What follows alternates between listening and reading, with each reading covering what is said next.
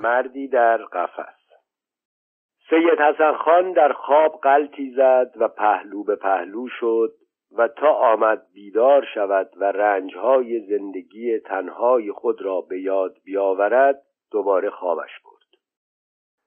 اما این خواب خیلی سبک بود. در حالتی بین خواب و بیداری دو دل مانده بود که آیا پیش از این هم زنده در دنیا بوده یا نه. در آن بیهوشی شیرین که داشت میگشت بلکه از زنده بودن خودش چیزی به یادش بیاید. اما چیزی دستگیرش نشد و عکس العمل تنفر سرشاری که در بیداری به زندگی داشت او را در شک باقی گذاشت. از عمر گذشته سابقه ای در خاطرش نمانده بود.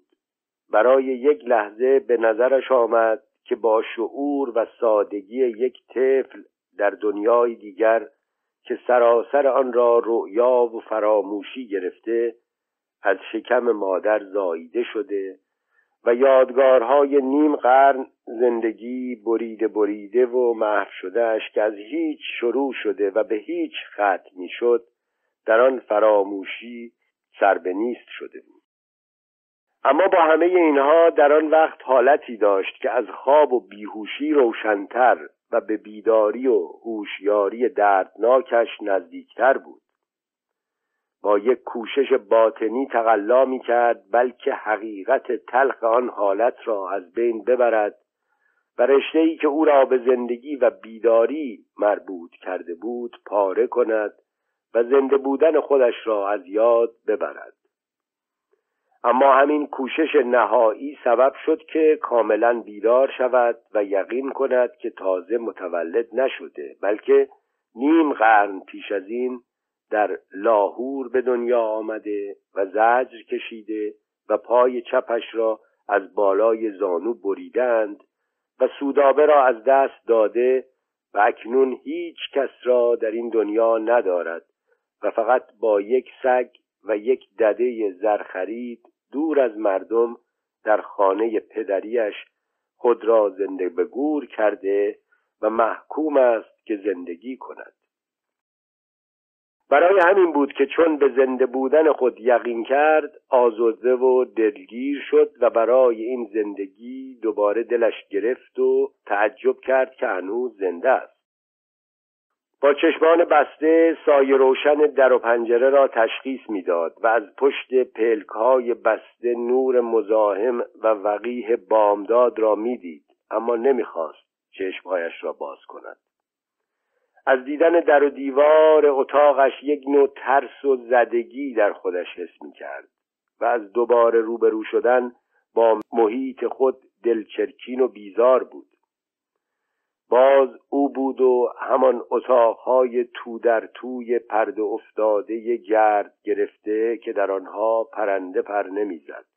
باز او بود و یک مشت اسباب خانه قدیمی که سالهای سال بود روی آنها گرد نشسته بود و کسی نبود آنها را جابجا جا کند.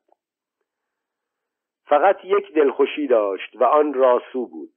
فکر راسو خاطرش را آسوده می کرد راسو شبها بغل تخت خوابش روی تشکچش بی صدا و بی خورخور مثل یک حلزون دور خودش چنبره می‌زد و میخوابید. بودن یک موجود دیگر در اتاقش که به هیچ وجه در صدد خردگیری و کنجکاوی از کارهای او نبود باعث دلگرمی و آرامش خاطرش بود. پس اول به فکر راسو و بعد به امید و دلخوشی تریاک چشمانش را باز کرد. سید حسن خان بعد از مرگ زنش سودابه که تمام مدت زن و شوهریشان بیش از سه ماه نکشیده بود انس و علاقهش را از همه چیز بریده بود و دوباره مثل اول تک و تنها در خانه قدیمی ساز اجدادیش با یک مشت اسباب خانه ارسی مانند قده های مرغی کار چین و لاله و مردنگی و تنگ بلورهای اتریشی و شمدان و پیسوزهای نقر کوب کندکاری شده و تسبوی های شاه مخصودی و کشکول ویسر و مرجان و علی مرادی و جوین و اقسام چوب وافورهای کهور زرکدار مثل میکروبی که محیط مساعدی گیر آورده باشد.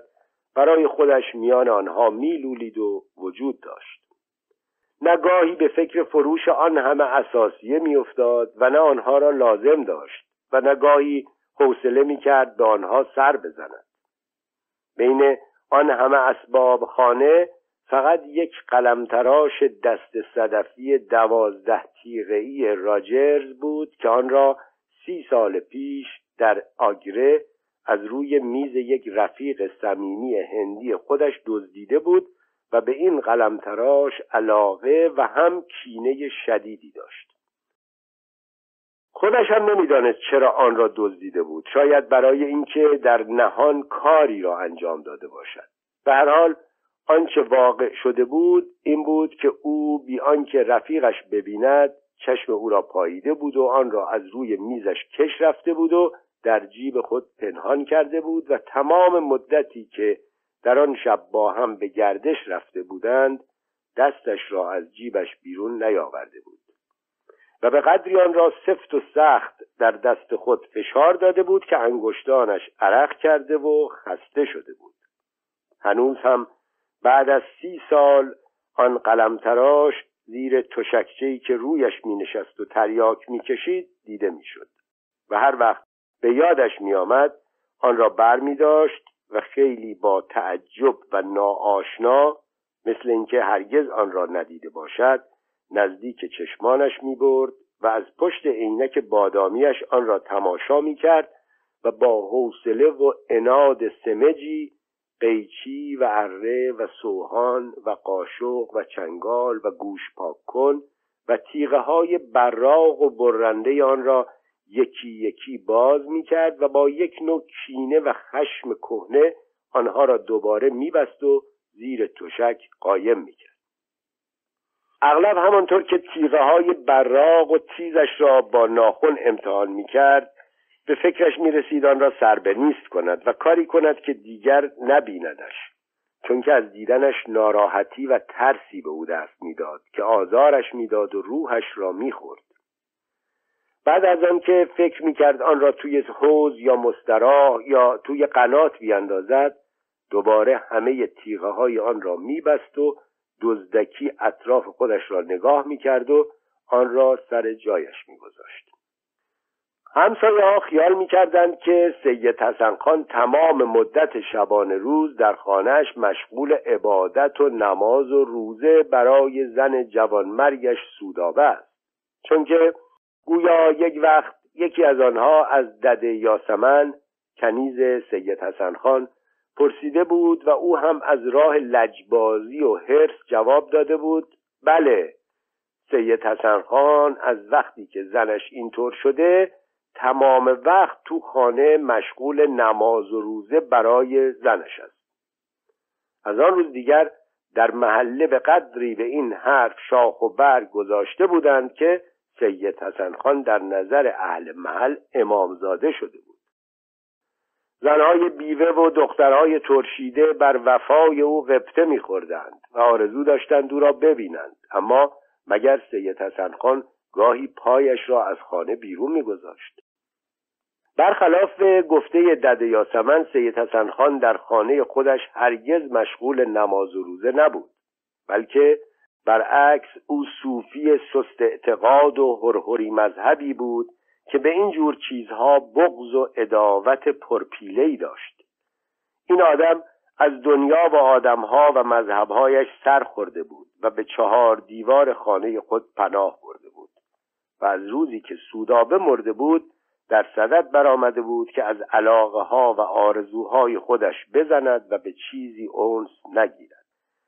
برای همین بود که هنوز هفته زنش سر نرفته بود که قناری های هلندی فرفری به آن نازنینی که هر کدام را با خون جگر به دست آورده بود و از آنها جوجه کشی کرده بود از قفس آزاد کرد این روز هم در خاطرات زندگی او غمانگیز و فراموش نشدنی بود. وقتی که یکی یکی آنها را پرداد دلش به هم فشرده شد و بغض گلویش را گرفت. همچنان که لبهایش را به هم فشار می‌داد و کوشش داشت گریه خود را بخورد به علاقه شدیدی که سودابه به آنها داشت فکر می‌کرد و دلش میسوخت. اما قناری ها چون از اول به قفس عادت کرده بودند و بلد نبودند آزاد بپرند به چند خیز خود را روی علفهای خشکیده چینه باغ انداختند و با آشفتگی و ترس سرهایشان را به این طرف و آن طرف حرکت می‌دادند و جیک جیک می‌کردند. سید حسن خان از آوارگی و بیخانه میانی آنها دلش به درد آمد و از کار خود پشیمان شد. دلش می‌خواست اگر بشود آنها را دوباره به قفس برگرداند. برایشان موچ کشید. ولی آنها همانطور که نابلد روی چینه باغ نشسته بودند از محیط ناآشنای خود در تعجب بودند. او که آنها هنوز در قلمرو و علاقه و محبت او هستند. اما از علاقه دوبارهش احساس ناراحتی کرد و چوب زیر بغلش را به طرف آنها تکان داد و کیششان کرد. قناری ها با ترس هر کدام به گوشه ای پرواز کردند. از رفتن آنها دلش آرام شد چون که دیگر نبودند که برایشان قصه بخورد فقط قفسهای خالی آنها که از چنگک آویزان بودند مثل جسد مردگان بدار آویخته که تازه جانشان در رفته باشد تکان می‌خورد. آن روزها سید حسن خان جوان بود و خیلی وقت نبود که با پای بریده از هندوستان برگشته بود. اما راسو ماده سگی بود از نژاد سترهای ایرلندی که دو سال پیش از این موقعی که هنوز چشمایش باز نشده بود خود به خود وارد زندگی او شده بود. سید حسن خان که تا آن روز کوشش کرده بود که از انس و علاقه خودش کم کند نه اینکه چیزی بر آن بیافزاید هنگامی که او را در سوراخ راهاب باغ چشم بسته و نالان دید که سر لرزانش را به این طرف و آن طرف تکان می‌داد و پوزه مرتوبش را به خاک میمالید نتوانست او را ندیده بگیرد و بگذارد از آن روز به بعد با دست خودش به او شیر داد و خیال داشت همین که کمی قوت بگیرد او را از سر وا کند. اما کم کم کار به جایی کشید که نه تنها او را بیرون نکرد بلکه چنان به او انس گرفت که جدا شدن از او برایش مشکل می نمود برای همین بود که در خانه خود نگهش داشت. راسو مثل قناری نبود که وقتی که به آنها آب و دانه بیداد بیمعنی و احمقانه به دور خودشان هی چرخ بخورند و از روی نفهمی و حق ناشناسی پرهایشان را توی فنجان بشویند و با حالت عصبانی کننده ای هی این طرف و آن طرف ورجه ورجه کنند و به طرف او آب پشنگ بزنند. راسو هر حرکتی می‌کرد معنیدار و دلچسب بود. راسو بهتر از یک آدم رنج و شادی و ترس را حس می‌کرد. او در برابر پیشامدها بی و با گذشت بود. هیچگاه عکس عملی شبیه به مال آدمها از خود نشان نمی‌داد. ادا و اصول آدمیزادها را نداشت. خودش بود. سگ بود. اگر گاهی سید حسن خان به او خشمگین می‌شد و او را از خودش میراند بعد که پشیمان می‌شد و نازش را می‌کشید او هم بیگله و کرشمه پیش او می‌رفت و دستش را میلیسید و خودش را برای او لوس می‌کرد. دیگر خیال از سروا کردن او برایش از همه چیز ناگوارتر بود زیرا همانطور که به تریاک عادت کرده بود به راسو هم عادت کرده بود و تنها مایه دلخوشیش او بود. راسو در تنهایی و رنجهای او شریک بود.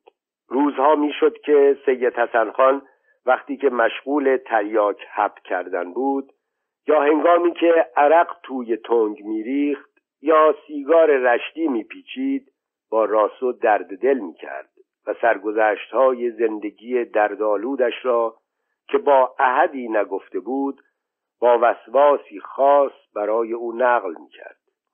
راسو هم چشمان سیاه قزال مانندش را به صورت او میدوخت و تمام قوای نهانیش را به کار می‌برد تا خودش را شریک تنهایی و اندوه او نشان بدهد. آنها با هم دوست بودند. چند بار پشت سر هم چشمانش را به هم زد. نور خفیف و محوی که از پشت شیشه های رنگارنگ ارسی توی اتاق پخش شده بود چشمانش را زد.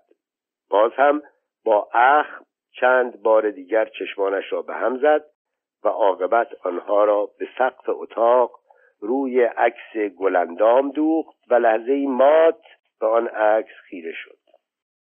بعد دوباره جلوی خودش روی دیوار نگاه کرد. اما روی دیوار هم برای یک لحظه عکس گلندام همانطور که توی سقف نقاشی شده بود منتها محفتر جلوش مجسم شد. چند بار دیگر چشمان خود را باز و بسته کرد. عکس رفته بود و فقط چارچوب سیاه آن در ذهنش جابجا می‌شد. باز به عکس توی سقف نگاه کرد و برای اینکه امتحانی کرده باشد سریع و دزدیده چشمانش را کودکانه به دیوار انداخت. اما باز عکس گلندام روی دیوار افتاده بود.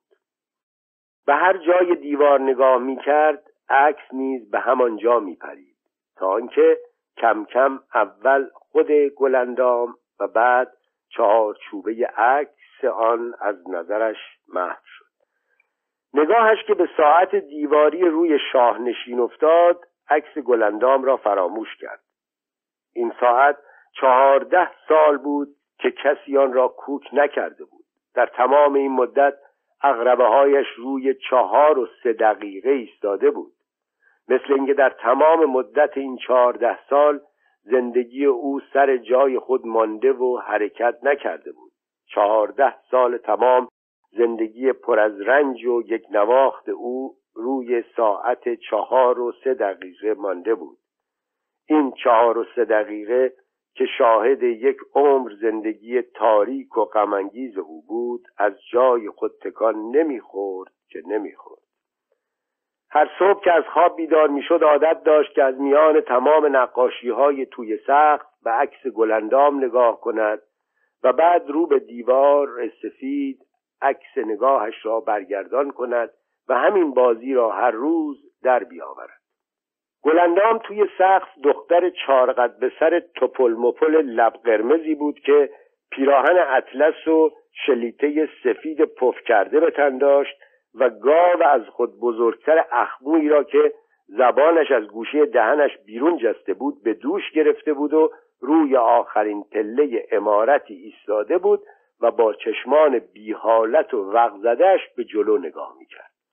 پشت سر گلندام با آنکه دو طرفش پرده مخمل عنابی با شرابه و منگوله های طلایی آویزان بود یک کوه هم همانجا سبز شده بود که پشت آن روی یک کوه دیگر سر و کله یک شکارچی با سبیل چخماقی و زلف دم اردکی با چشمان درشت بیموژه ایستاده بود و انگشتش را توی دهنش تپانده بود. این شکارچی که پشت کوه ایستاده بود از خود گلندام و حتی از گاوش هم بزرگتر بود و با دقت زیادی جزئیات صورتش نقاشی شده یک تازی و یک شیر و دو بچه آهو و یک خرگوش قاطی پاتی پهلوی شکارچی بودند که از تنگی جا خرگوش زیر دست و پای شیر خوابیده بود و البته شکارچی به آنها اعتنایی نمی‌کرد. امروز هم سید حسن خان مثل هر روز به عکس گلندام خیره شد و آن را مانند همیشه دست نخورده دید خورده خورده عکس های شکار مرغابی در مرداب و ملکه چین و دریاچه و کشتی و خیام و معشوقه شراب به دست و حضرت اسماعیل و گوسفند قربانی و زحاک ماردوش و شیخ سنان و دخترک ترسا و عکس جوان خوشگلی که به معشوقش گل سرخ تعارف می‌کرد همه را تماشا کرد. هر کدام از آنها برایش خاطراتی داشت. اما عکس گلندام چیز دیگری بود. سودابه به هیچ کدام از آنها به قدر عکس گلندام علاقه نداشت. وقتی که زنده بود صبحها که در همین عرسی بیدار می شدند سودابه راجع به یک یک ها از او چیزهایی می‌پرسید و با هم خنده و شوخی می‌کردند. اما سودابه که سیزده سال بیشتر نداشت از قصه گلندام خیلی خوشش میآمد و هر روز یک چیز تازه ای راجع به آن از شوهرش می‌پرسید اگه منم هر روز یه گوساله رو رو دوشم بگیرم و از پله های پشت بوم برم بالا بعد که گوساله گاو شد بازم می‌تونم بغلش کنم؟ اون شیره چطوره که به خرگوشه و آهوها کاری نداره؟ اون برتیکه مگه نه تفنگ رو دوشش داره چطور اون شیره رو نمی‌کشه؟ اون آهوها ننه بابا ندارن؟ سید حسن خان گاهی در جواب عاجز میماند و برمیگشت به صورت بچگانه زنش خیره می‌شد و بعد میخندید و چال صورت او را ماچ می‌کرد. حالا هم به یاد گذشته به عکس گلندام نگاه می‌کرد و زندگی گذشتهش جلوش مجسم بود. پیش خودش خیال کرد سودابه چقدر به این عکسها نگاه کرد و یه ذره نگاه خودش رو اونو نتونست برای تسکین دل من جا بذاره. حالا اون خاک شده و اینا همونجور سر جاشونن. ای توف بر این دنیا. از این خیال سوزشی در نوک دماغش حس کرد. آهسته و با احتیاط پدرانه مثل اینکه بخواهد سودابه را ناز بکشد یا او را از خواب بیدار کند پچ کرد. راسو جون بیداری؟ راسو مدتی پیش از او بیدار بود. او هم روی تشکچه خودش پایین پای او رو کف اتاق چنبره زده بود و نیمی از زیر گلوی سفیدش را یکوری بیرون انداخته بود و خودش را به خواب زده بود. بودن سید حسن خان در اتاق برای راسو آرامش و دلگرمی بود. او خیلی خوب می‌فهمید که یک موجود دیگر توی اتاق روی تخت خواب خوابیده است. صدای نفسهایش را یکی یکی میشنید و خودش را نیازمند نوازش های او می‌دید. دلش می‌خواست بوی گرم و زنده دست او را که بویی غیر از بوی خوردنی ولی لذتی شبیه به آن داشت از نزدیک بشنود. این بو هم او را جور دیگر سیر می‌کرد. همان موقعی که سید حسن خان به عکس گلندام نگاه می‌کرد و به سودابه فکر می‌کرد راسو به انتظار شنیدن صدای پرمحبت و گوشنواز او چشمانش را به هم می‌زد و سراپا گوش بود. از گوشه چشم به طرف تخت خواب نگاه می‌کرد و منتظر بود که او را صدا کند. برای همین بود که تا پچپچه اسم خودش را شنید به یک خیز از روی تشکچه پا شد و آمد روی فرش. اول کش و قوس رفت. روی دو دست بلند خود فشاری آورد و روی دو پایش خوابید. بعد پاهایش را از عقب دراز کرد و به آنها هم فشاری داد و دهندرهی کرد و صدای نازکی مثل اینکه حزی برده باشد از بیخ گلویش بیرون آمد. بعد زبان پشتگلیش را به دور پوزش چرخاند و یک سر رفت بغل تخت خواب و سرش را برای نوازش دستهای او روی تشک گذاشت و روی دو پایش نشست. سید حسن خان دست کرخت و بیحسش را که انگشتانش به زحمت تا شد به سر او گذاشت و نوازشش کرد. از احساس پوزه تر و سردش حز شدیدی مثل یک حز شهوانی درش بیدار شد. چشمانش را که به سقف و هنوز روی عکس گلندام افتاده بود آهسته و با لذت به هم گذاشت. آنن بدن نحیف و محتابی سودابه پیشش مجسم شد. عینا همانطور که او را همیشه در رخت خواب دیده بود ولی دستش بی اراده مثل یک عادت یا یک عکس عمل با پوزه راسو ور می‌رفت آن را فشار می‌داد و انگشتانش را جلوی سوراخ‌های بینی او می برد و نفس گرم نمناکش را حس می کرد. موهای نرم مخملیش را نوازش می‌داد. راسو هم لبهای گوشتالودش را بی شرم و ناز به اختیار نوازش او گذاشته بود. بعد مثل اینکه قانع نشده باشد پوزش را ول داد و با حرکت سریعی گوشش را گرفت. زیر بناگوشش قضروف کوچک برآمده بود که زیر دستش لیز می‌خورد. همیشه از بازی کردن با این قضروف خوشش میآمد. همان دم آن را پیدا کرد. راسو آب دهنش را قورت می‌داد و دمش را با کیف روی فرش می‌زد. لاسی جون لاسی جون من شگ من تو شگی یا آدمی؟ از آدم بهتری؟ باریکلا چه خوب کردی که آدم نشدی. اگه آدم شده بودی هرگز اینجا جات نبود. می‌دونم گشنه ای ای دل سیاه سگ. کیف دیر شده حیوانکی. حالا پا میشم. ناشتایی می‌خوریم. تریاک می‌کشیم. دودت میدم. اینها را همانطور با چشمان بسته می‌گفت و نفس نفس می‌زد. با هر جمله‌ای که می‌گفت دستش را به یک هوا روی پوزه و گوش راسو می‌کشید. دلش تاپ تاپ می‌کرد. امان از دست این قلب. مثل اینکه روز به روز بدتر میشه. یه وقت دیدی وایستاد یعنی همچی روزی میاد. اینها را پیش خودش خیال کرد. بعد گوش راسو را ول کرد. لحظه دستش از تخت خواب آویزان شد و خودش مدتی در تخت خواب بی حرکت باقی ماند. بعد آهسته با کمک دو دست توی تخت خوابش نشست. کمرش بیهس بود و خستگی دردناکی اذیتش می‌کرد. همین که نشست قدری صبر کرد و آن وقت یکور شد و لب تخت خواب نشست.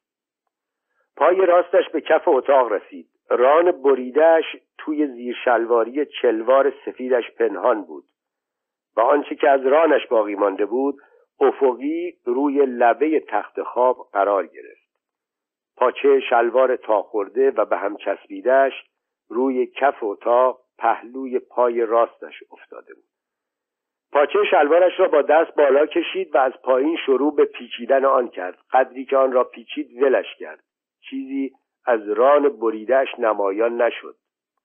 بعد به کمک دو چوب بلوطی رنگی که چرم بالشتک های زیر پوستش زیر بغلش پوست پوستی شده بود و بالای تخت خوابش جا داشت بلند شد و ایستاد. این یک جفت چوب زیر بغل را با یک پای تختهی که کفش زرد نارنجی به پایش بود در مریضخانه جیجی هاسپیتال بمبئی وقتی که پایش را بریدند به او دادند. اما آن پا هنوز نو و در صندوقش گوشه انبار افتاده بود.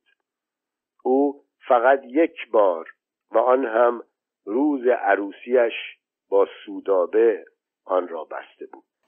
سید حسن خان روی پای راستش ایستاد و با دو چوب زیر بغل تعادل خود را نگه داشت. قد بلند و شانه های بالا آمده و گردن تورفته داشت. یک اخم دائمی توی صورتش غالب گرفته بود. قیافه گریالودی داشت. گوشه چپ لبش پایین کشیده شده بود. مثل اینکه بخواهد گریه کند. پایش خشک و بیجان بود. خود را روی آن دو چوب و سینه پای راست بلند کرد و راه افتاد. تمام قوت خود را در این راه رفتن غیر طبیعی به کار می برد. این آدم ناقص الخلقه واخورده هم مثل تمام مردم در مقابل احتیاجات طبیعی خودش زبون و بیچاره بود.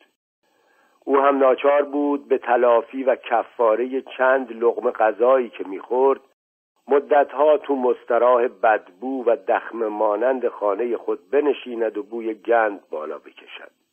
مجبور بود به کمک چوب زیر بغل کوتاهی که همیشه گوشه مستراح تکیه داده بود و روی یک پا بنشیند و با عجز و انکسار مثل فانوس چین بشود و نفس نفس بزند و آنچه را که با لذت و حرس خورده بود با اکراه پس بدهد.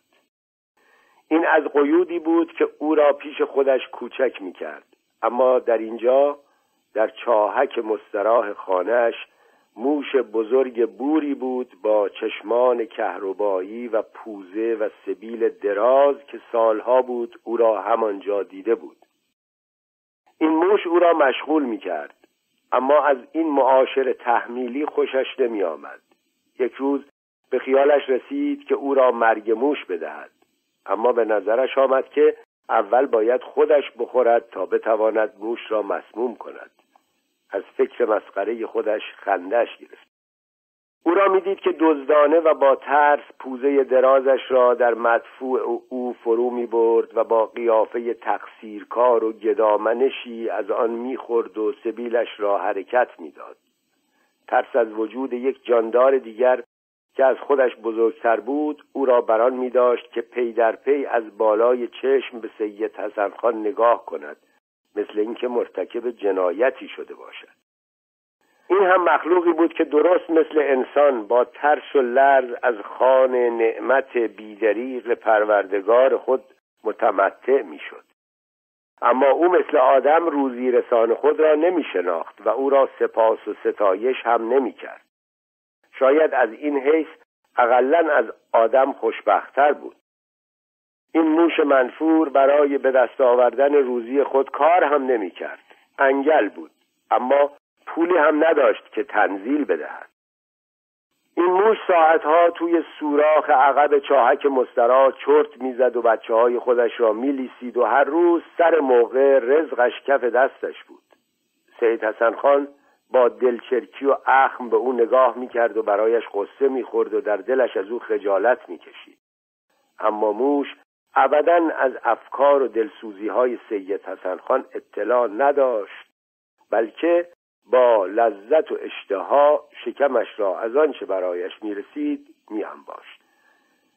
وقتی به عرسی برگشت تازه آفتاب از پشت شیشه های رنگین درها روی فرش افتاده بود و نقش رنگ و رو رفته آن را جلایی داده بود. توی شاهنشین بسات ناشتایی و منقل وافور آماده بود. یک جفت قوری شلغمی فیروزه رنگ گردنر مثل دو دختر دوقلو توی منقل هشتی برنجی کنار هم نشسته بودند یک سینی بزرگ نوربلین که تویش دو جور مربا و نان روغنی و کره و پنیر بود کنار منقل روی سفره چرمی دیده می‌شد. توی سینی دیگر یک وافور بلند که توی کیسه ترمه بتجقهی پیچیده شده بود و یک نلبکی پر از تریاک که تماما به یک اندازه حب شده بودند و یک چایدان زمردی صورتشاهی کنار منقل گذاشته شده بود. اینها را همه دد یاسمن پاک و پاکیزه فراهم آورده بود و این کار هر روزش بود. دد یاسمن خیلی غم سید حسن خان را می‌خورد. وقتی سید حسن خان آمد تو راسو وسط ارسی تو نورهای مینیاتوری شیشه های رنگارنگ خوابیده بود و داشت خودش را میلیسید. اما تا سید حسن خان پشت بسات وافور نشست راسو هم مثل اینکه مدتها در انتظار او باشد بلند شد و کش و قوسی کرد و رفت نزدیک منقل. و به فاصله کمی که حرارت آتش را به خوبی حس می کرد دراز کشید و دستهایش را به جلو دراز کرد و آنها را روی هم برگرداند و با گردن شق و گوشهای تیز به منقل نگاه می کرد عکس دو قوری فیروزهی و گلهای آتش توی چشمانش افتاد. سید حسن خان با تعنی و از روی فرصت انگشتان باری که مفصل در آمده و زرچوبه رنگش را روی آتش گرفت و بعد دستهایش را به هم مالید. حرارت آتش که به صورتش رسید گرمی و نشاط پرکیفی در خود حس کرد. حرم آتش حالش را کمی جا آورد. او در کار خود تعجیلی نداشت. می‌خواست با آسودگی و دل راحت کارش را انجام بدهد و یقین داشت که کسی نیست که او را از کارش باز بدارد. روی دو تکه نان روغنی کره مالید و گذاشت جلوی راسو و گفت بخور حیوانکی. راسو هم نانها را یکی یکی از توی بشخاب با دهن برداشته میان دو دستش گرفت و با نزاکت خانمانه کروچ کروچ شروع به خوردن کرد.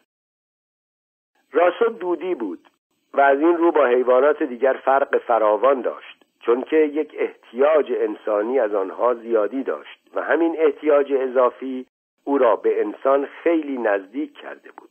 دود تریاک برایش احتیاجی بود که تأثیر مستقیم و فوری روی اعصابش داشت و سربار احتیاجات دیگرش شده بود. هنگامی که از دود تریاک سرمست می‌شد هر احتیاج دیگری که داشت از یادش می‌رفت. او چنان اسیر این کیف شده بود که هیچ گونه مقاومت در برابر آن برایش میسر نبود. اگر کیفش دیر می‌شد بیان که خودش بداند که چه باکش است و باید چه کار کند تا راحت شود لخت و مردوار رو زمین میافتاد و چشمانش را با عصبانیت به هم می‌زد و دم خود را روی فرش میکوبید و زبان سنباد مانندش را دور دماغش میچرخاند و گاهی از حال می‌رفت و حالت تهوع به او دست می‌داد و صرفه خشک می‌کرد. بوی تریاک که بلند شد راسو خود به خود به پهلو افتاد و دست و پایش را دراز کرد و کش و قوس رفت. سنگینی و خونکی دود را روی بینی مرتوب خود حس کرده بود. چشمانش را بست و چند بار زبان ماست و لبویی رنگش را بیرون آورد و دودها را بلعید. بیهوشی و لذت شیرینی در خود دید. لذتی که از غذا خوردن برایش دلچسبتر بود. سید حسن خان از کیف او لذت می برد و مرتب دود را به طرفش سر می‌داد و از این هممنقل بی آزار خیلی خوشش می آمد. راسو هم با نفسهای عمیق دودها را میبلعید و به صدای آشنای جز جز تریاک گوش می‌داد و هر دود تازه‌ای که به طرفش حل می‌خورد آن را بالا می‌کشید کیف تریاک سید حسن خان را به عالم دیگر می برد و زندگی یک نواخت او را تنوعی می‌داد آنگونه زندگی تاریک و سرپوشیده‌ای که پیمودن آن مثل یک راهپیمایی ممتد در گندابی بود که تا زیر گلوی آدم سوسمار و قورباغه و مار آبی وول بزند. سید حسن خان آخرین فرد خانواده بزرگی بود که به مردن او دیگر کسی در آن خانواده باقی نمیماند و خانواده منقرض می‌شد.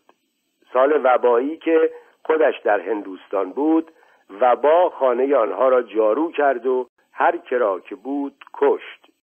بعد از چند سال که برگشت خانه را از آدم خالی دید. فقط دده یاسمن بود که هنوز سر و مر و گنده راه می‌رفت و بگذار و وردار می‌کرد. هنوز لباسهای خواهر و برادرهایش تو صندوقخانه توی یخدانهای متعدد روی هم تپیده بودند. هنوز آن قالیچه عکسی که خواهرش به دار انداخته بود نیمه کاره از دار آویزان بود.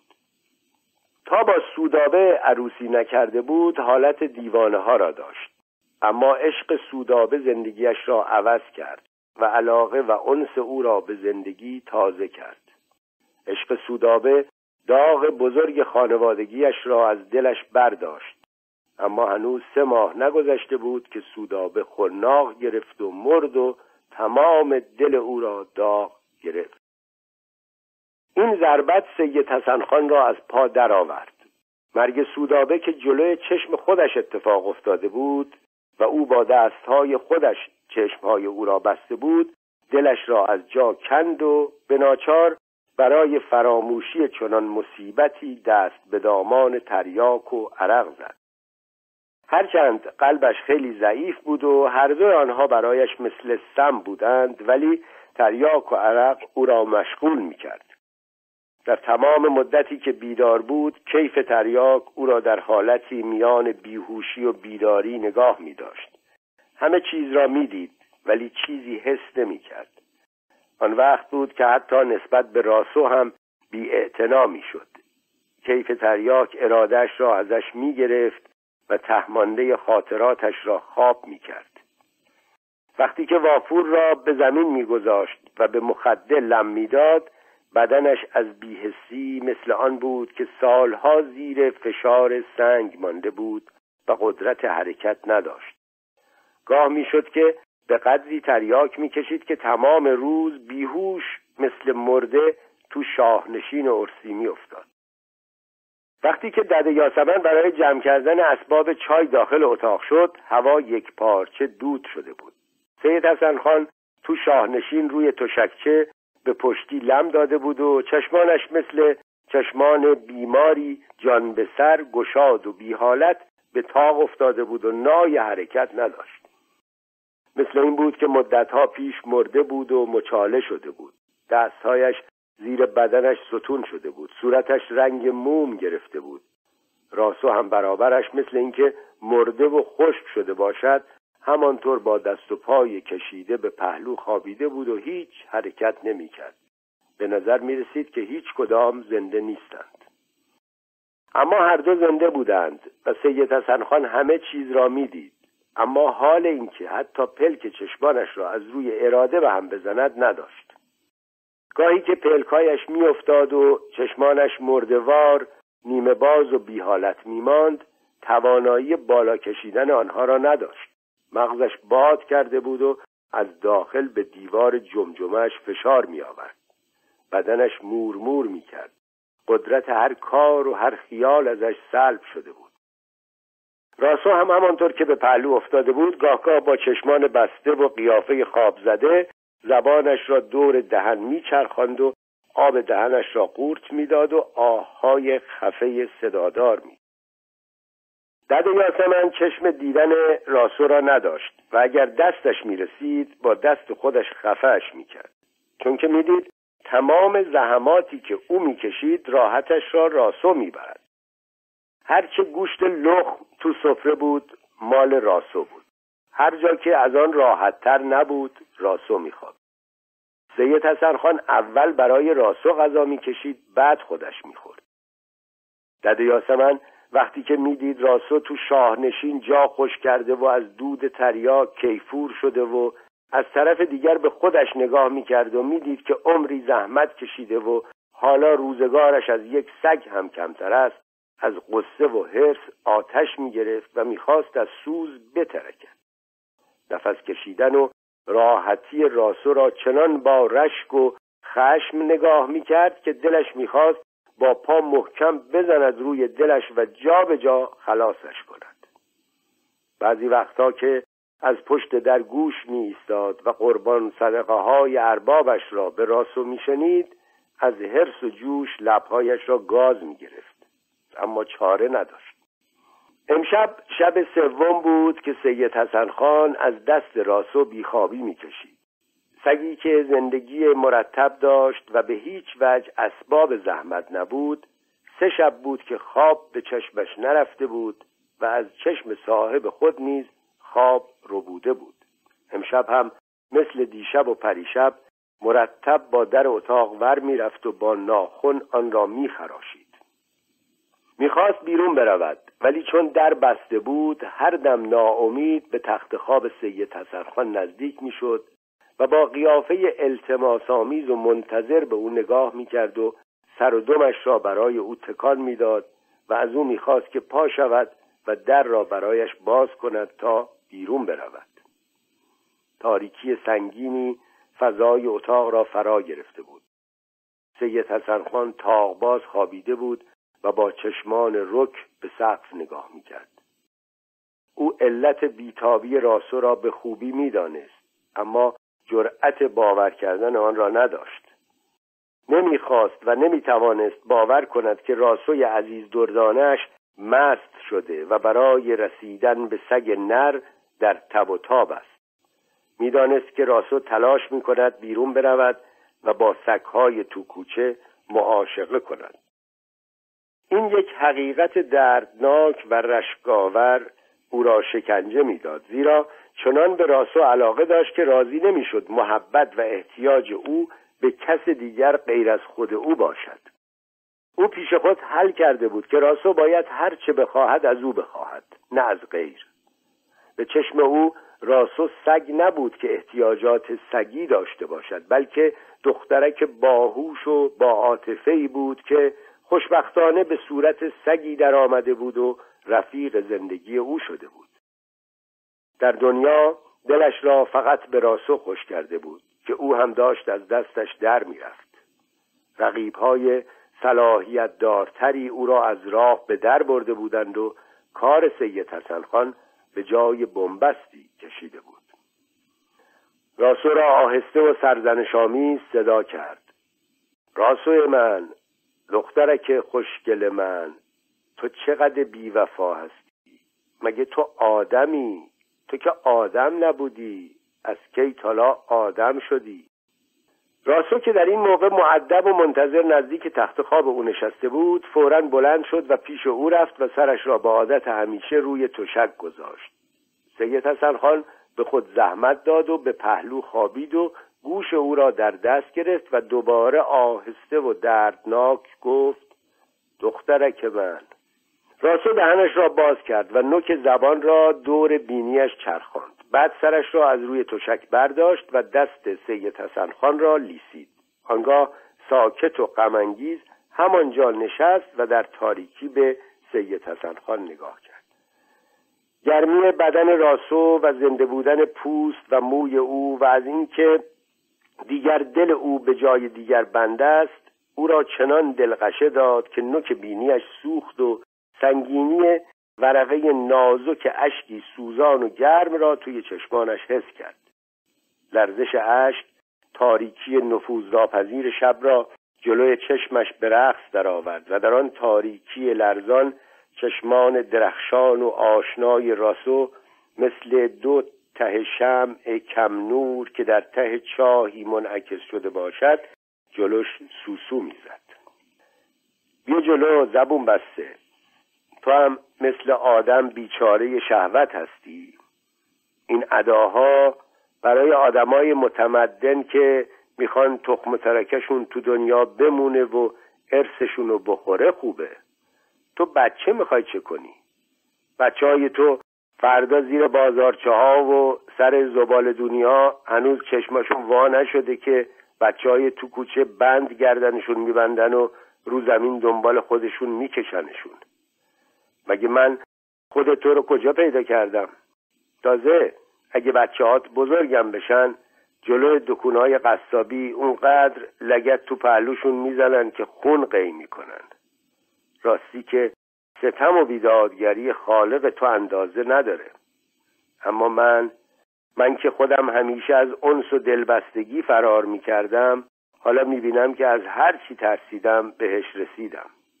تو هم خیلی در حق من مرحمت کردی که تا حالا با هم زندگی کردی. اگه تو نبودی کی بود که با من سر کنه؟ مثل اینکه من نفرین شده هستم.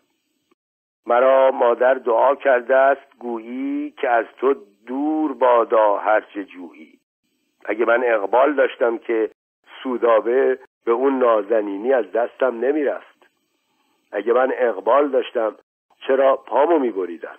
اگه من اقبال داشتم تو این دنیای گل و گشاد دلم رو به تو خوش نمی کردم که تو هم سر به در بشی و فیلت یاد هندستون کنه. برآمدگی لغزنده بناگوش راسو زیر انگشتان کم قوت او سر می‌خورد و بالا و پایین می‌رفت و گاه می‌شد که اصلا جای آن را گم می‌کرد. حالا دیگر راسو دو چندان در نظرش عزیز شده بود. خیال دوری راسو و تنهایی آیندهش او را شکنجه می‌داد. لحظه ای به فکر خودکشی افتاد. دید یک سگ هم از زندگی کردن با او امتناع دارد. پیش خودش خیلی کوچک و حقیر شده بود. اما از این خیال وحشت کرد و ناگهان بوی تند کلروفرمی که در بیمارستان جیجی هاسپیتال بمبئی هنگامی که می‌خواستند پایش را ببرند به دماغش زده بودند شنید. سرش گیج رفت و فشردگی و در همرفتگی دردناکی در خود حس کرد. چند فشار پشت سر هم به گوش راسو داد و جای دستش را عوض کرد و پوزش را گرفت.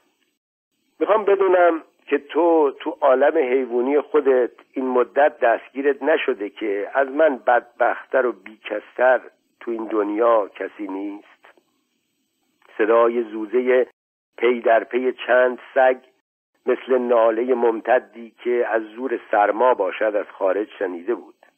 آهنگ آرزومند و التماس کننده ای بود که از راه دور پوزه راسو را از دست سید حسن خان فراری داد و متوجه در ساخت راسو به یک حرکت که تا آن وقت سید حسن خان نظیرش را ندیده بود به سوی در دوید. صدای خراش ناخونش که روی در می‌کشید مثل صدای چاقویی که روی چینی شکسته بکشند برای سید حسن خان چندشاور بود. راسو راسو! سید حسن خان او را نهیب زد. اما راسو تو آستانه در دراز کشیده بود و پوزش را به درز در گذاشته بود و بو می کشید شاید برای اولین بار فرمان او را نشنیده گرفته بود. سید حسن خان پیش خودش خجل شد. به نظرش رسید که سقف اتاق رویش فرو ریخت و سنگینی خفه کننده ای روی سینهش فشار آورد. من نباید حیوان رو اذیتش کنم. اونم مثل همه ما آدما شهوت داره. اینم کم کم داره آدم میشه.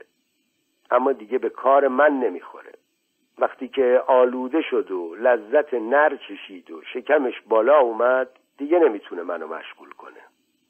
اما این انصاف هم نیست که زبون بسته رو حبسش کنم.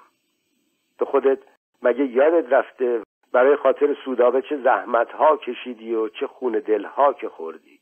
تو باشی و دیگه به کسی دل نبندی تا چشمت کور شه. آن شب نخوابید و تمام شب را با چرتهای کوتاه بریده بریده به سحر رساند و دمدمهای سحر بود که از جایش بلند شد. تصمیم خودش را گرفته بود. این برخواستن شبانه برایش غیرعادی و تحمیلی بود. چوبهای زیر بغلش را از بالای تخت خواب برداشت و به کمک آنها راست ایستاد. بعد پوستینش را هم از پایین تشک برداشت و روی دوشش انداخت. سپس فشاری به چوبها داد و روی آنها بلند شد و با سینه پای راستش کمی آن طرفتر پایین آمد. راسو جست و خیزی کرد و جلوش به رقاصی پرداخت. از پله های امارت که پایین آمد و به باغ رسید قلبش تو سینهش میکوفت. سالها بود که مانند آن شب تند و از روی اجبار راه نرفته بود و تکلیف به آن شاقی را انجام نداده بود.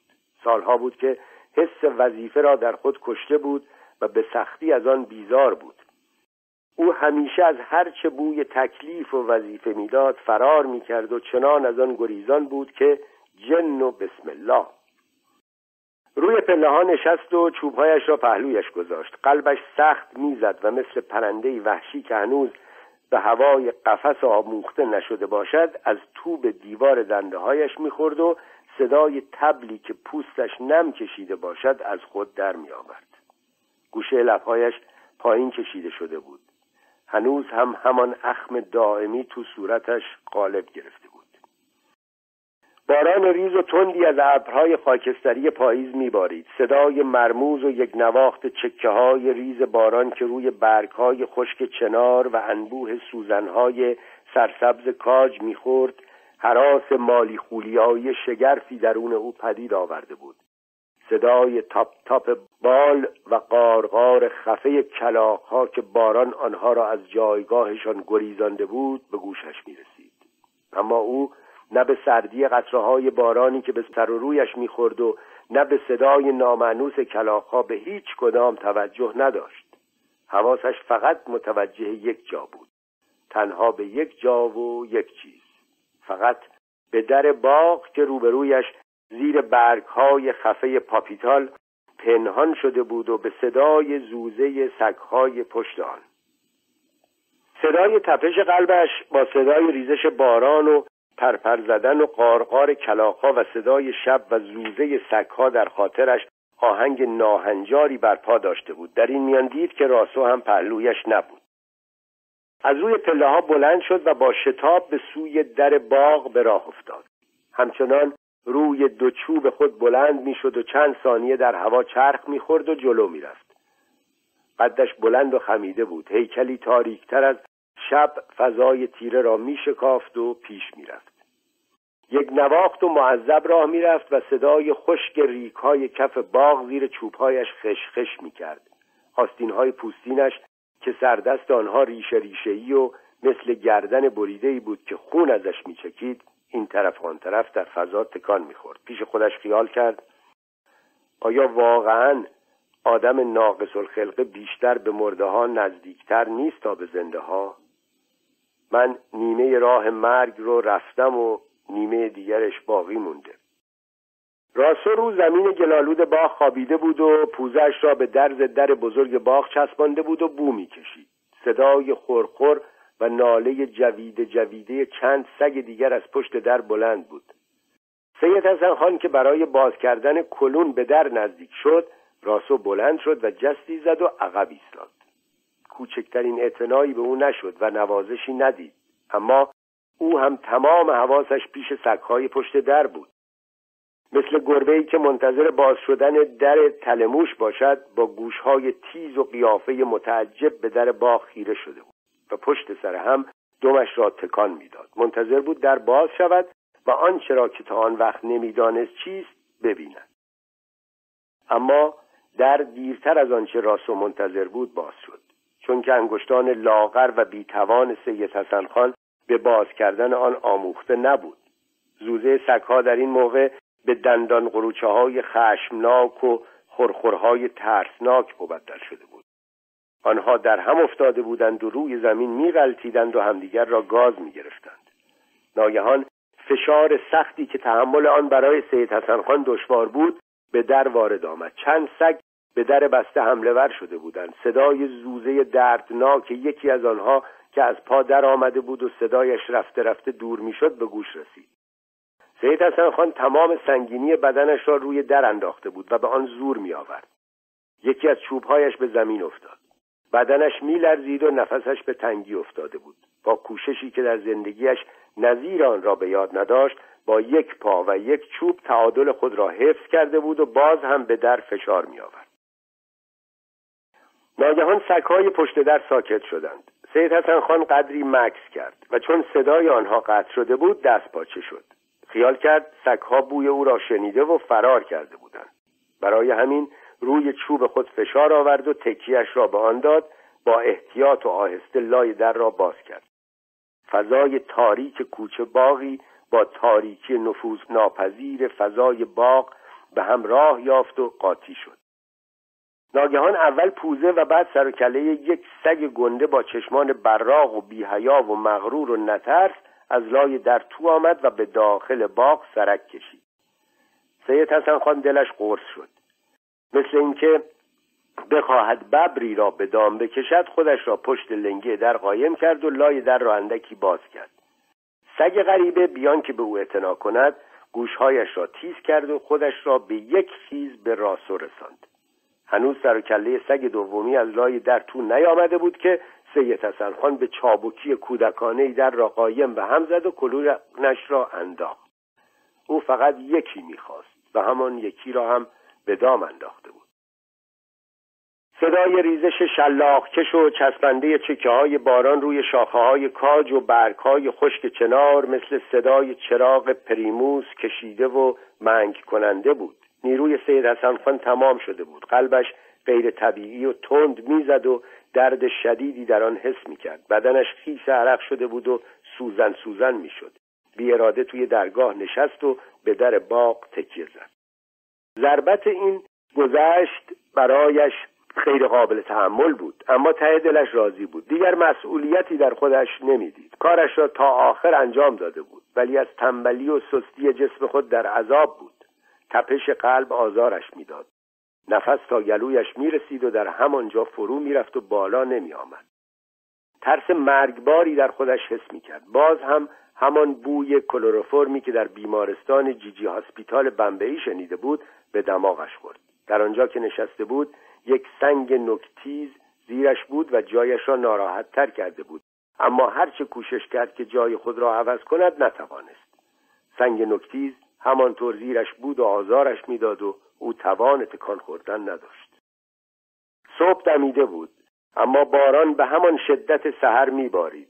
آسمان سخت گرفته بود. حالا دیگر درخشش ریگهای کف باغ در هوای گرگومیش بامداد دیده می‌شد. سطح حوز مثل دیگ آب جوش قلقل می جوشید و دانه های فراوان باران را میبلید. کلاقها به پرواز در آمده بودند و صدایشان بازتر و گوش خراشتر شده بود صدای کشش حی علا خیر العمل خوابالود و خفه ای از دور به گوش می رسید سید حسن خان پشت در باغ در خودش مچاله شده بود و بدنش خیس باران شده بود و سرش روی سینهش افتاده بود و صورتش دیده نمی‌شد. جلوش در دو قدمی راسو گلالود با قیافه کتک خورده و قابل ترحم با سگ غریبه ته به ته به هم قفل شده بودند و از بودن یک آدمیزاد مچاله شده در دو قدمی خودشان هیچ گونه شرم و خجالتی نداشتند.